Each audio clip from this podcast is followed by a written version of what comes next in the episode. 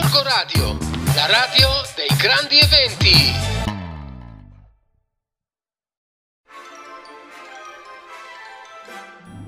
Finalmente, eccoci di nuovo insieme, siamo tornati. Qui è l'Amici Va in Biblio, sempre su Corgo Radio, la radio dei grandi eventi.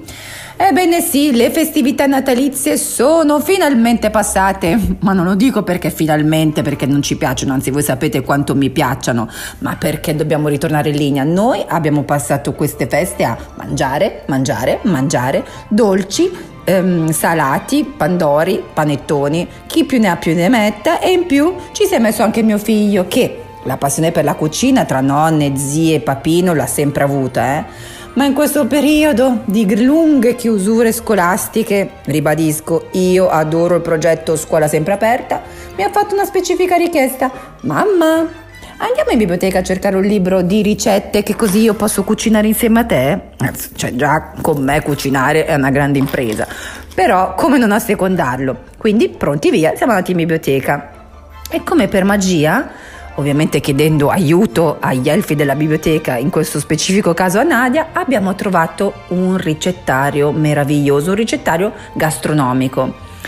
È un ehm, diciamo, libro adattissimo ai bimbi, diciamo, secondo me anche delle, dell'età di, mm, più grandi di Filippo, quindi secondo me dai 6-7 anni, eh, quindi età già scolastica, quindi dove hanno già imparato a leggere, perché comunque è un libro con molta grafica, ma anche con una scrittura corsivata, quindi adattissima per chi ha già imparato a leggere.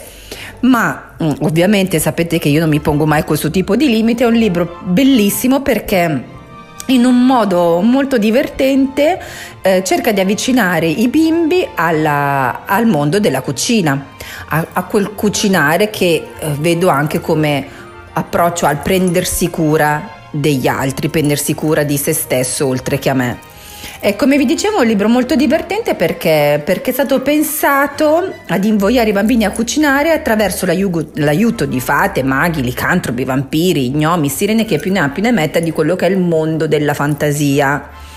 E, um, la cosa molto bella è che eh, ovviamente come per ogni ricettario gastronomico che si rispetti, quindi prendiamo il mondo degli adulti, c'è sempre una parte introduttiva in cui si danno consigli ai cuochi adulti per come approcciarsi correttamente in sicurezza al mondo della cucina con un bambino.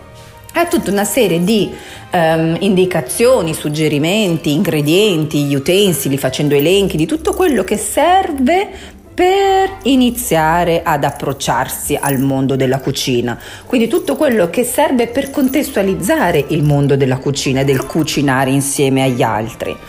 La cosa fantastica è che ogni capitolo è dedicato, come vi dicevo prima, a un personaggio fantastico. Il licantropo contestualizza la parola licantropo, spiega da dove ha origine il, il, personaggio, la parola licantropo e il personaggio fantasioso del licantropo, del vampiro, della fata, dell'ognomo e di tutti appunto i personaggi misteriosi che appartengono al quotidiano eh, dei bambini e una volta fatto questo ci sono sempre due diverse ricette, alcune volte sono ricette dolci, altre volte sono ricette salate, altre, box, altre volte un mix delle due, altre volte si parla anche di qualcosa di più piccante. Ma ovviamente ce n'è per tutti i gusti, come ovviamente ce n'è per tutti i gusti quando si ha fantasia.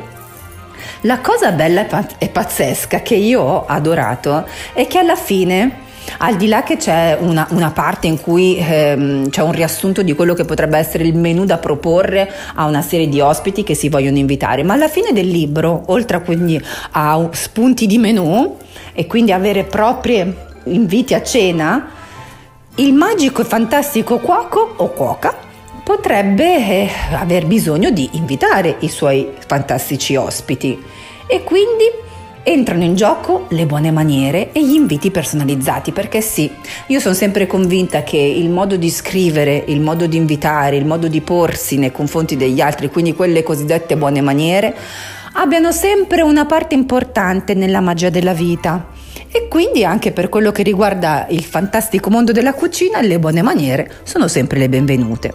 Vi prego, una volta che avremo restituito noi questo libro, andate a prenderlo in biblioteca. Ricettario gastronomico di Emanuela Colavini Casa editrice Bella Vite, editori Missaia, tra l'altro una casa editrice molto attenta all'approccio green, quindi molto sostenibile. Sembra che sia una moda adesso, ma in realtà questa casa editrice è seriamente impegnata nell'approccio um, intelligente, sostenibile e rispettoso dell'ambiente.